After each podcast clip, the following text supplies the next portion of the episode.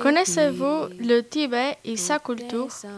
Je suis sûr que non. Mais Sheldon, qui est tibétaine, peut nous en parler. Nous vous proposons une série de mini-épisodes pour découvrir ce pays. Bonne écoute.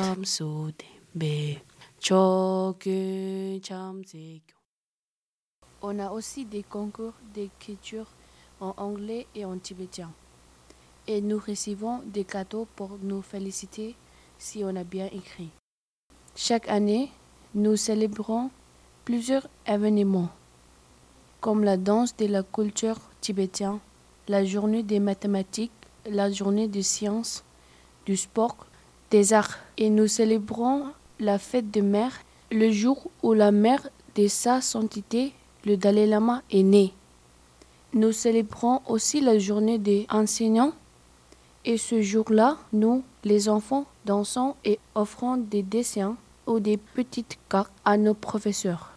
De même, pour la journée des enfants, les professeurs nous donnent des chocolats.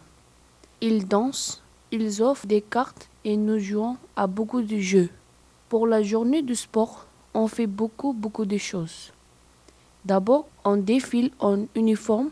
Ensuite, nous récitons les hymnes tibétains et indiens. Et on court. On fait du saut en hauteur, du saut en longueur, du lancer des poids, des courses des relais, etc. On a aussi la fête de l'été. Nous avons beaucoup de jeux pour jouer, comme la trampoline, la tombola, les cartes. Nous avons beaucoup d'aliments spéciaux. C'est une occasion que tous les étudiants aimaient beaucoup.